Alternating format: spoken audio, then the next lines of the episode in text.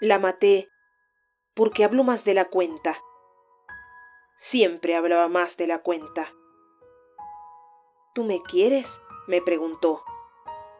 Sí, le dije, con toda mi alma.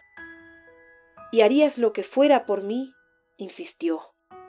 Por supuesto, contesté. Si nos hubiéramos quedado ahí, pero no. Ya le digo que no podía estarse callada. Qué ganas tengo de morirme, comentó al rato como de pasada. Y yo, su señoría, no he sido nunca capaz de negarle ningún deseo.